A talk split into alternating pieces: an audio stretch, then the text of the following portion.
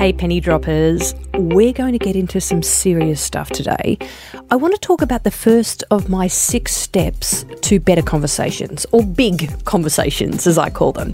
Those types of conversations where the person we're talking to or the audience we're presenting in front of walks away thinking, huh, I've never thought about it like that before.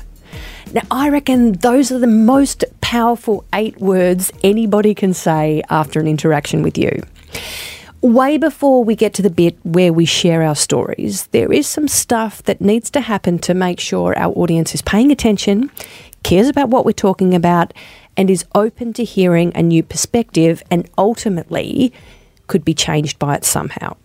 Now, the first step, while obvious, is missed for lots of reasons.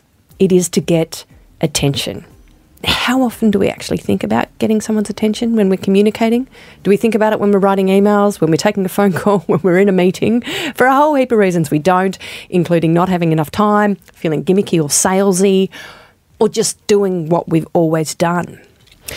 I reckon that there are three types of attention there's head up attention, head down attention, and then head up and down attention, where we're nodding. And today I want to talk about head up attention, where we get people to look up and tune in. And whenever I think about this, I remember something that happened about 12 years ago. I was on a night out with a group of girlfriends. We were dressed up, there was about six of us, and we were walking from one venue to another. It was about a 20 minute walk down a reasonably busy road, lots of passing traffic. And I reckon we must have been about three minutes into this walk when we could feel that a car was starting to slow down beside us. And in what was probably just a few moments, I was already preparing for the window to be wound down and perhaps something disrespectful to be yelled out of it, or a wolf whistle or a horn or something.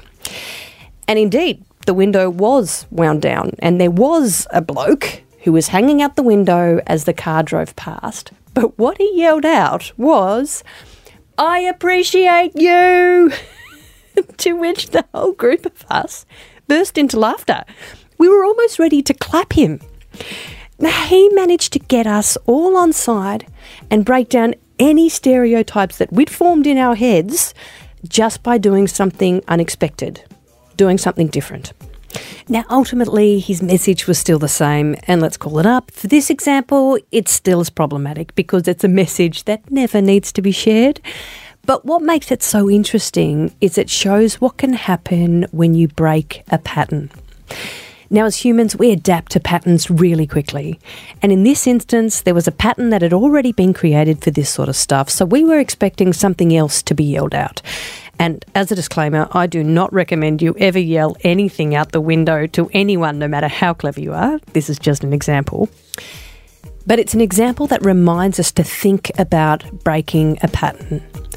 What are people usually expecting from you in a meeting or a presentation? And what could you do to break that pattern? What's someone usually expecting from an email or a one on one? What could you do that's unexpected that might break down the notion that they've heard it all before and could get them to tune in and be primed to hear what comes next? What could you do to make them look up? That's enough from me this week. I'll talk to you next time.